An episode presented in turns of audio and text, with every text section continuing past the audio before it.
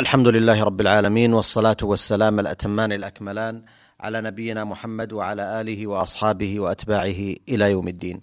أيها الإخوة والأخوات السلام عليكم ورحمة الله وبركاته وأهلا وسهلا بكم في هذا اللقاء المتجدد من برنامجكم المسلمون في العالم مشاهد ورحلات. لقاء أسبوعي معتاد نعقده مع ضيفنا الكريم معالي الشيخ محمد بن ناصر العبودي الرحالة والداعية المعروف متحدثا لكم عن بعض من زياراته ومشاهداته لأحوال المسلمين في العالم. معالي الشيخ محمد أعتقد أن الحديث لا زال متصلا عن إستونيا وزيارتكم لها وسردكم للعديد من المشاهدات لأحوال المسلمين هناك. أرجو مزيد من تلك المشاهدات عن رحلتكم هذه.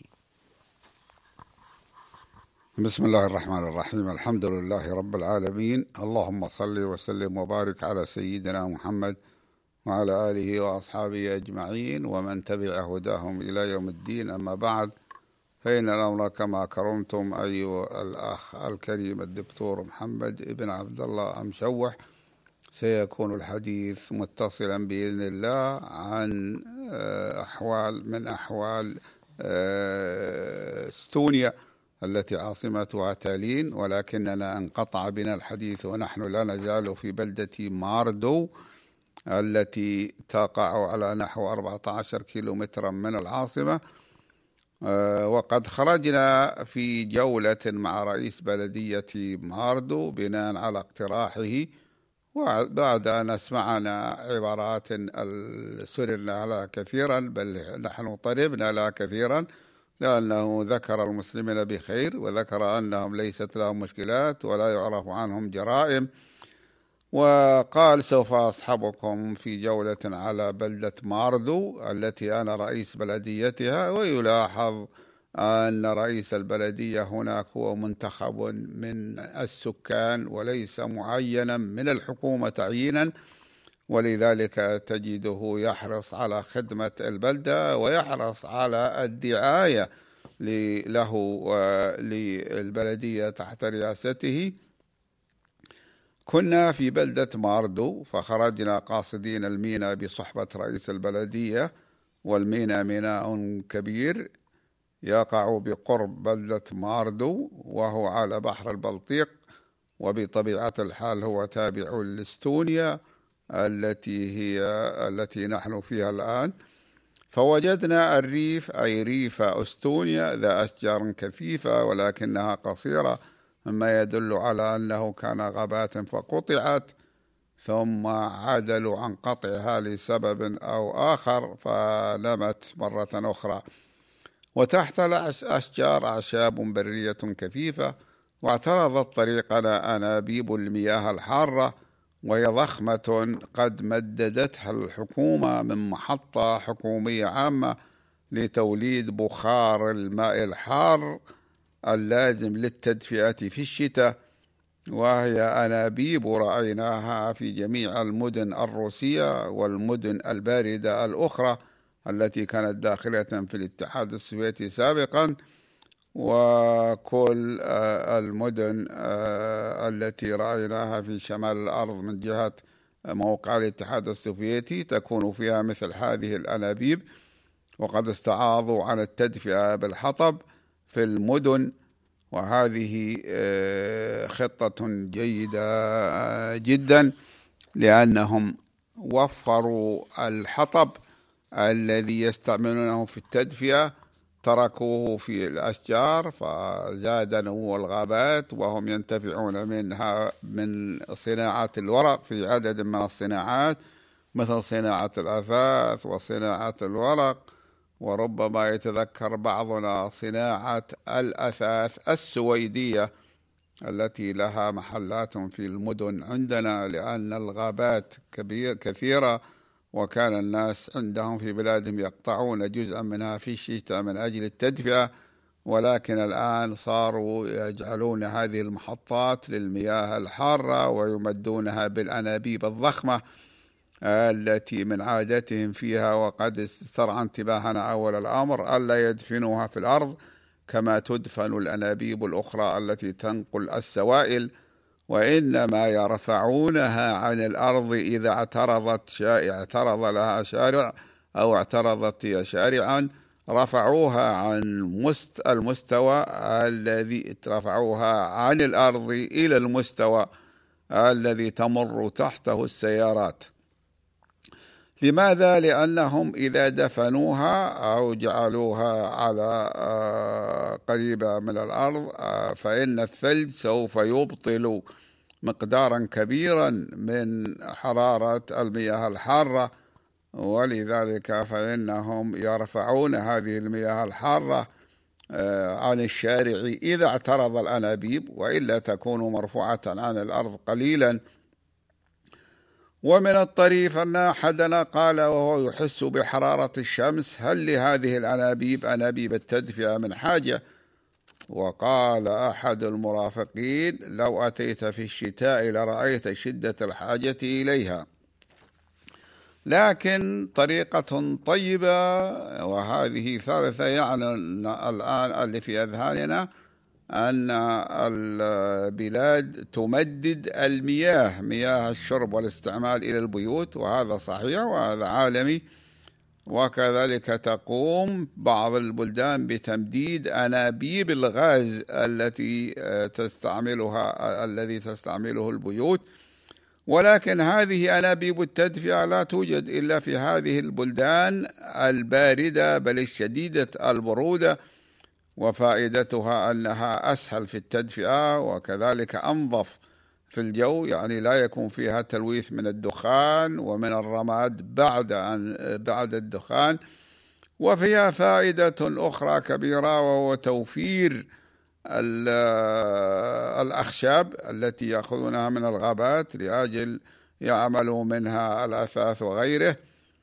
عندما وصلنا إلى قرب البحر الذي عليه الميناء قل العشب وقلت الأشجار ولكن كثرت طيور النورس البيض التي ربما كانت قادمة من النصف الجنوبي من الأرض حيث تهاجر كغيرها من الطيور من جنوب الأرض إلى شمالها في فصل الربيع قبيل فصل الربيع عند أو في فصل الربيع عندما يكون الجو جيدا في شمال الأرض أي تذهب عنه البرودة الشديدة ويكون صالحا لنمو الحشرات التي يعيش بعض الطيور عليها ولنمو الأعشاب التي لها حبوب برية يتغذى تتغذى الطيور على بعضها ولشيء مهم آخر عرفته الطيور بالفطرة وهو طول النهار في النصف الشمالي من الأرض في الصيف وعلى عكس ذلك يكون الأمر في الشتاء يعني في الصيف يكون النهار طويلا في شمال الأرض فتذهب الطيور هناك لأنها تأكل في النهار أكثر مما تأكل في الليل أو لا تأكل في الليل أصلا. وعلى عكس ذلك في الشتاء في الشمال يكون الصيف قد حل في الجنوب فتهاجر الطيور من الشمال إلى الجنوب ومعها الأجيال الجديدة منها التي وجدت في الشمال لأن الطيور تفرخ في الشمال ولا تفرخ في الجنوب. ربما كان ذلك بسبب طول النهار في الشمال أو بسبب طول فصل الصيف آه، في الشمال. والمقصود منه الفاصل الذي هو صالح لمعيشة الطيور ولتفريخها.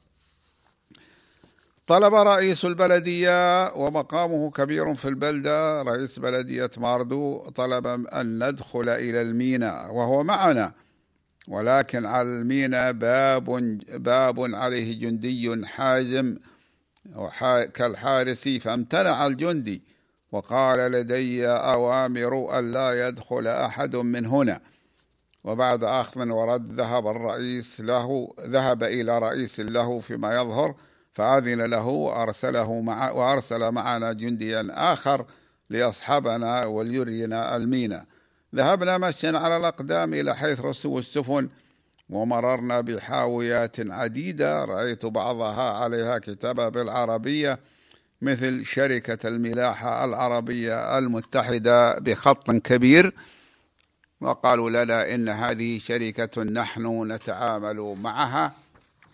وهذه الحاويات قادمة إلينا من البلدان العربية حيث نتلقى بضائع من هناك ونصدر للبلدان العربية بضائع أخرى بمثل هذه الحاويات التي بلغ بعضها من الضخامة إلى درجة أن يكون كالغرفة الكبيرة ولا بد لتحميله في الباخرة من جرار ضخم ليجيء يجيء إلى الباخرة ثم من رافعة قوية ورأينا بواخر سياحية جديدة قادمة من بعض الدول الأوروبية وهي مخصصة لنقل السياح ولذلك كان مظهرها جيدا معتنا به.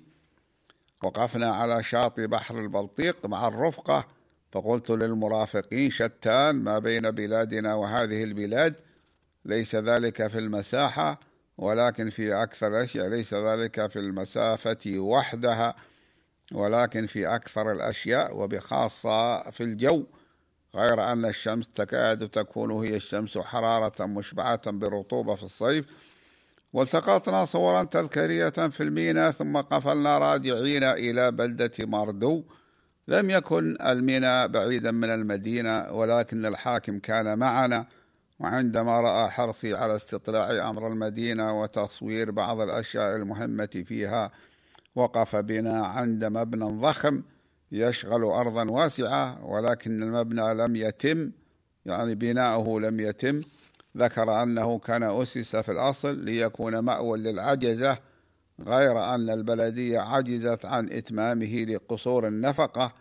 لذلك قررت بيعه مع من آه مع أرضه بثمن بخس هو خمسون ألف دينار خمسون ألف دولار. مع أنه يشتمل على خمس وأربعين غرفة إلا أنه لم يكتمل بعد.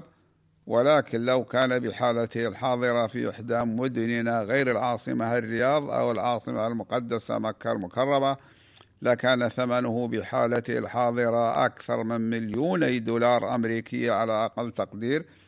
ولما سألت عن السبب في أن تبيعه البلدية بهذا الثمن البخس أجاب رئيس البلدية السبب هي حاجتنا إلى النقود فالموظفون لم يتسلموا الرواتب منذ فترة والحكومة في العاصمة تاليل لا ترسل إلينا النقود وليس بأيدينا إلا أن نبيع من ممتلكاتنا البلدية لنجد النقود ونحن نعرف أن هذا مؤقت إضافة إلى أننا لو لم نبيعه لم نستطع إكماله.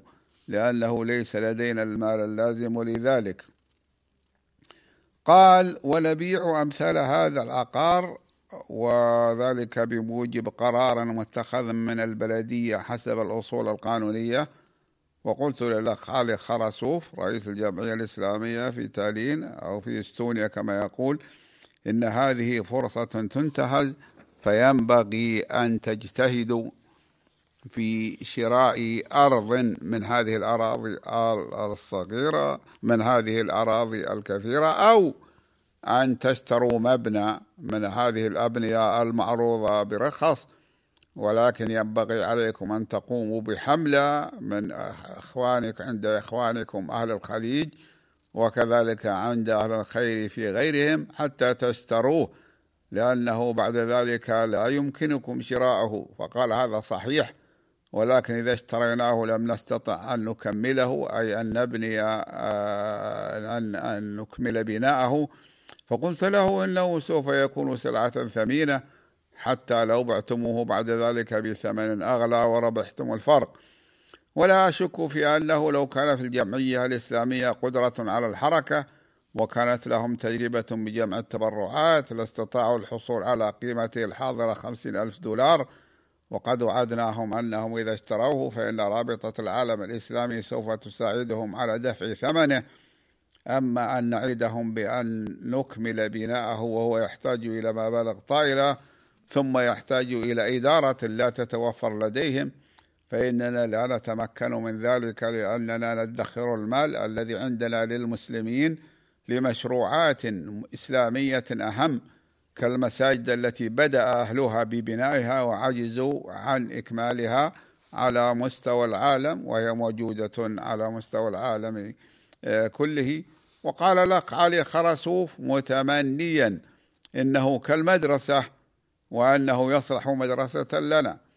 وهذا المبنى الكبير يقع على شارع الرئيسي من المنتظر أن تبنى عليه أبنية متعددة الطوابق فيها شقق سكنية بطبيعة الحال حالهم الاقتصادية متردية بعد الشيوعية لأن الشيوعية أفقرت البلاد وهي معروفة بأنها تفقر الغني ولا تغني الفقير وليس لديهم رواج اقتصادي وهذا هو السبب ولكن هذا يتبدل آه، كما يقولون أنه هذه مرحلة من مراحل الاقتصاد.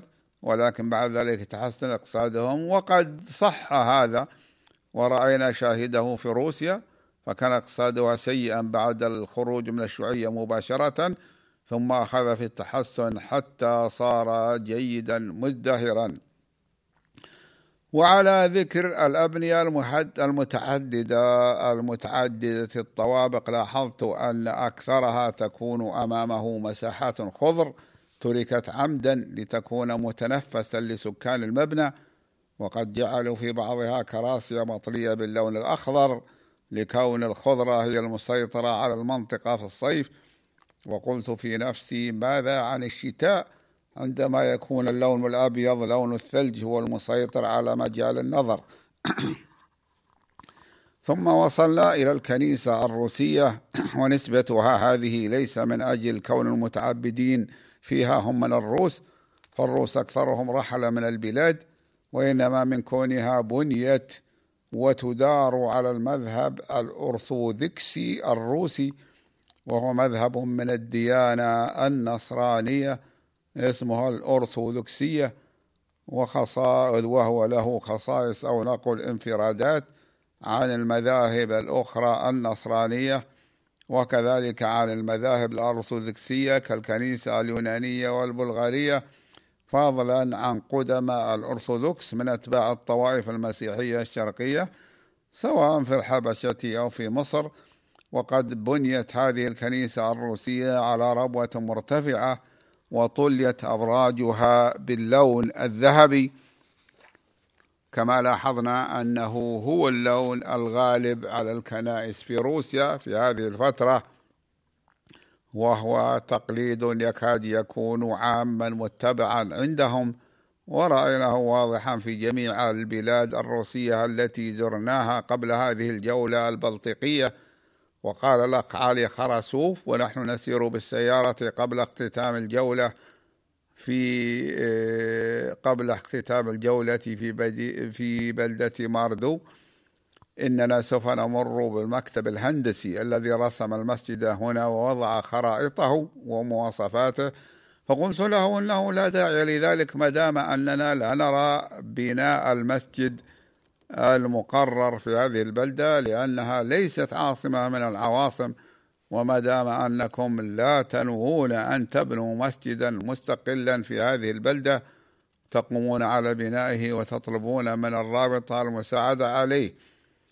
ولكنه رح في ذلك فدخل المكتب فأخذ يقلب اوراقا كأنما يريد الأخ علي أن يقنعهم بأنه كان قد اتفق معنا على بناء المسجد في هذه البلدة ولكن ذلك ليس صحيحا. بل إنه لم تكن لدينا فكرة عن ذلك حتى وصلنا إلى هذه البلدة وإنما كانت الفكرة لدينا أن نراجع الأرض أو نعمل العمل الذي يؤدي إلى بناء مسجد في هذه العاصمة تالين التي ليس فيها مسجد. ودعنا رئيس بلدية باردو شاكرين ما لقيناه من إكرام وما تفوه به من عبارات ثناء حول الإسلام والمسلمين في بلدته مخبرونه بأن الرابطة لم تعد الأخ الأخ علي. نحن ما وعدناه الأخ علي ولا غيره من المسلمين ببناء مسجد في هذه البلدة ماردو وإنما كانت الرابطة قررت بناء مسجد في العاصمة تالين وطلبت من وطلبت الرابطة من الجمعية الإسلامية ممثلة بالأخ علي خرسوف رئيس الجمعية البحث عن أرض مناسبة للمسجد في تالين. وإننا مع ذلك نرجو أن ينشط المسلمون هنا في ماردو لبناء المسجد. ونحن نساعدهم على إنشاء جمعية إسلامية في ماردو تقوم ببناء المسجد بمعنى أن تسهلوا أنتم إنشاء الجمعية من الناحية القانونية. ونحن آه، نجتهد في أن نساعد الجمعية على بناء المسجد إذا وفرت الأرض له. وعدنا إلى مدينة تالين العاصمة عاصمة إستونيا في الساعة الثالثة بعد الظهر.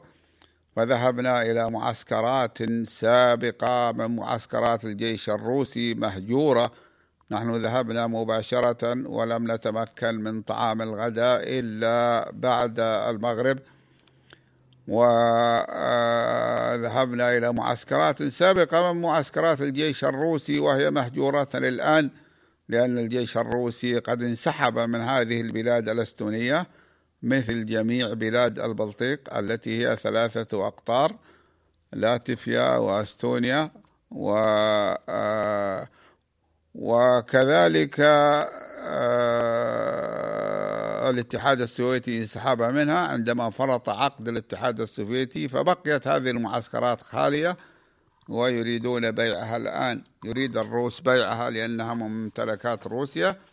دخلنا مع بوابة ضخمة لهذه لهذا بعض هذه المراكب فتجولنا في هذا في هذه المعسكرات الواسعة لأنها مؤلفة من عدة أبنية كثيرة متباعدة ولكنها خشنة يعني بمعنى أنه لم يلاحظ فيها الناحية الفنية وإنما لوحظ في أن تكون قوية وكلها غارق في الأشجار الضخمة العالية التي لا شك في أنها كانت موجودة قبل وجود هذه الأبنية. أخذ أخذ لك علي خرسوف يرينا مبنى بعد الآخر. يقول هذا يصلح للجمعية الإسلامية فهو مثلا واسع تكون فيه مدرسة ومساكن للعاملين في المدرسة والجمعية ويكون فيه مكان للصلاة وهو رخيص الثمن ربما يباع بكذا. هذا هو لفظه وهو لا يعرف المبلغ الحقيقي لثمنه وليس معنا أحد ممن يهمهم أمر المعسكر. لأنه مملوك للحكومة الروسية ولكنه سمع أنه وبعضه سيباع بثمن رخيص. فقلنا له مرة ثانية أن الرابطة تريد من مشروعها مسجد لكل عاصمة ليس فيها مسجد. أن تبني مسجدا في كل عاصمة يكون ظاهرا للعيان والمقصود من العواصم التي ليس فيها مساجد. مع أن الآن معظم العواصم العالمية فيها مساجد وكذلك العواصم الدول الصغيرة لكن ليس هذا عاما بل بقيت مدن ليست كثيرة ليست فيها مساجد والرابطة وضعت هذا المشروع مشروع مسجد لكل عاصمة ليس فيها مسجد. فالمسجد لابد أن يكون ظاهرا للعيان ذا قبة مميزة ومنارة.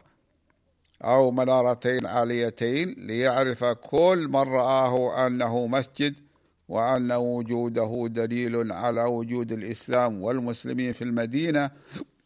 فذكرت له شيئا آه، سمعته ورأيته وعايشته في مدينة آه، في مدينة من مدن بوليفيا في أمريكا الجنوبية. العاصمة عاصمة بوليفيا هي لاباز. ولكن هنالك مدينة كبيرة اسمها سانتا كروز وفيها مسجد ليس كبير ليس كبيرا ولكن له منارة شامخة وقبة كبيرة. فقلت للقائم عليه الأخ عمر لا أذكر عن بقية اسمه ولكنه من دعاة الرابطة.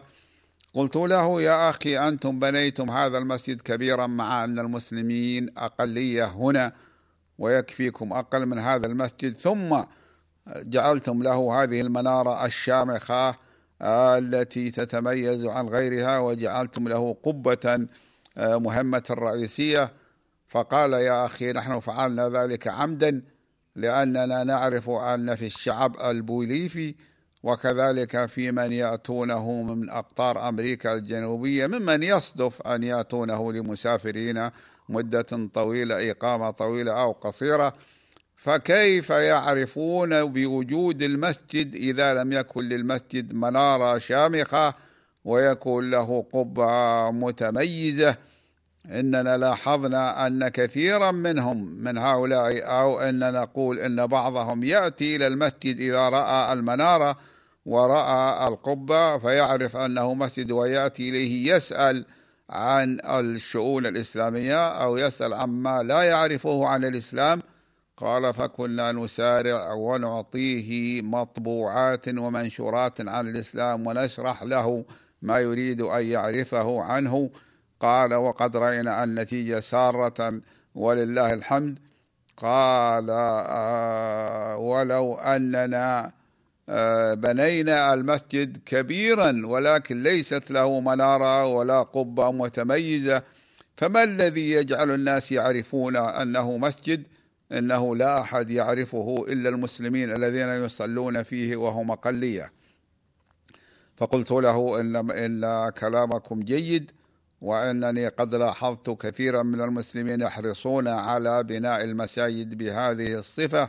حتى يكون شعارا واضحا على أن المسلمين موجودون وعلى أن الدين الإسلامي موجود وأن من يريد أن يعرف عنه شيئا أنه يقصد المسجد فيجد ما يريده.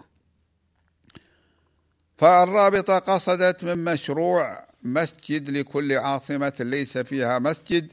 قصدت ما ذكرناه أن يكون فيها مسجد متميز بمظهره إضافة إلى أنه آه، مسجد مكان للعبادة وبخاصة صلاة الجمعة العبادة والصلاة وبخاصة صلاة الجمعة فيه ليتحقق المقصود من الاجتماع في المسجد لصلاة الجمعة وغيرها وهو أن يتعبد المسلمون في المسجد ويتعارفوا فيما بينهم. هذا من أجل هذا من حكمة هذا الاجتماع في المسجد يوم الجمعة وذلك من أجل التعارف ليس من أجل التعارف وحده ولكنه مقدمة للتعاون فيما بينهم على البر والتقوى ومن أجل أن تتعارف الأسر المسلمة حتى يجد الشاب المسلم آه، وأهله زوجة له من أسرة مسلمة وبذلك يتوقف اضمحلال المسلمين وذوبانهم في المجتمعات غير المسلمة.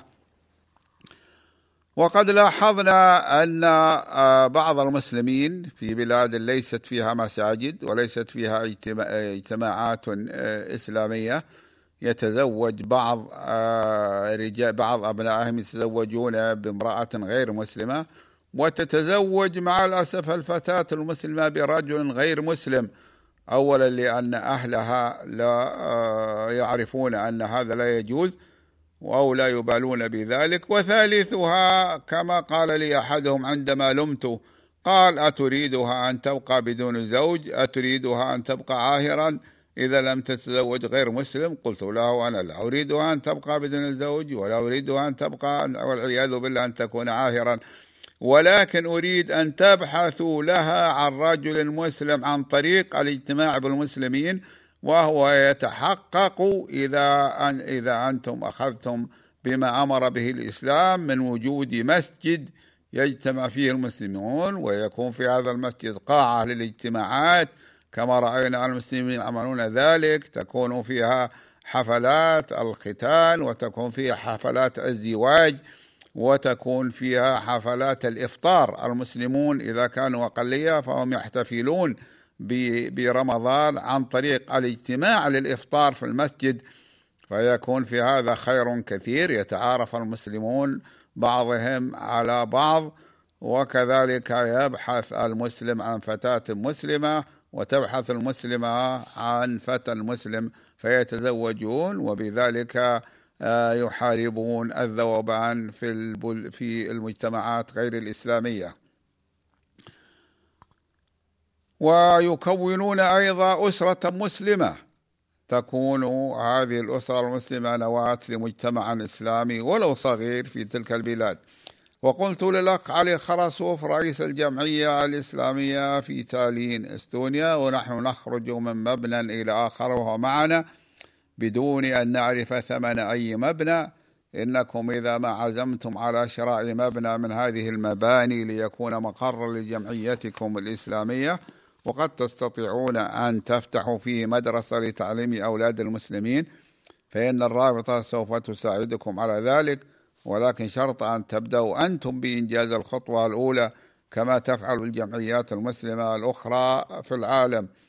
وهذا أمر مهم ليس مجرد اشتراط ولكن إذا كانت الجمعية الإسلامية لا تستطيع أن تعمل على إيجاد مكان لها وبخاصة إذا كانت الظروف في مثل هذه الظروف الآن في إستونيا أن الأمكنة موجودة ورخيصة فإنها ستكون أعجز عن إدارة المساك المقر الذي تهديه إليه جمعيات إسلامية أو ناس أثرياء من المسلمين. ويتوقف يكون ذلك مع الأسف متوقفا على وجود أجانب ونحن نريد أن يقوم المسلمون بالنشاط الإسلامي بأنفسهم. وقد وقفنا طويلا عند مبنى ضخم كان مركزا ثقافيا للجيش الروسي الذي كان مقيما في هذه المعسكرات في تالين وهو يضم قاعات واسعة للاجتماعات تصلح أن تكون مكانا تؤدى فيه صلاة الجمعة وكذلك كانت فيه مدرسة أيضا لأبناء الجنود والمنتسبين للعسكريين للعسكر أو للجيش الروسي الذي كان موجودا فيها. وذلك لا يحتاج إلا إلى ترميم ليكون صالحا للاستعمال. وحاولت تشجيعه بأن تشتري الجمعية هذا المبنى ولكنه كان يهز رأسه كالمتأسف على عدم وجود ثمنه لديهم. فأقول له إن الأمر يحتاج إلى سعي منكم مثل ما يفعل إخوانكم المسلمون في البلدان الأخرى في العالم بأن يتخذوا الخطوات التمهيدية ثم يطلبوا التبرعات من إخوانهم المسلمين في العالم. أما في حالتكم هذه بأن لا تعملوا شيئا وإنما تنتظرون أن يشترى المكان لكم بأن يشتريه غيره لكم. فإن هذا احتمال بعيد أي أن يتحقق لكم ما أردتم. ولو وجدتم من يكونوا على استعداد لشراء المبنى لكم فإن الذي يشق فإن الذي يثق بأنكم إذا تسلمتموه سوف تستطيعون ترميمه وسوف تستطيعون إدارته.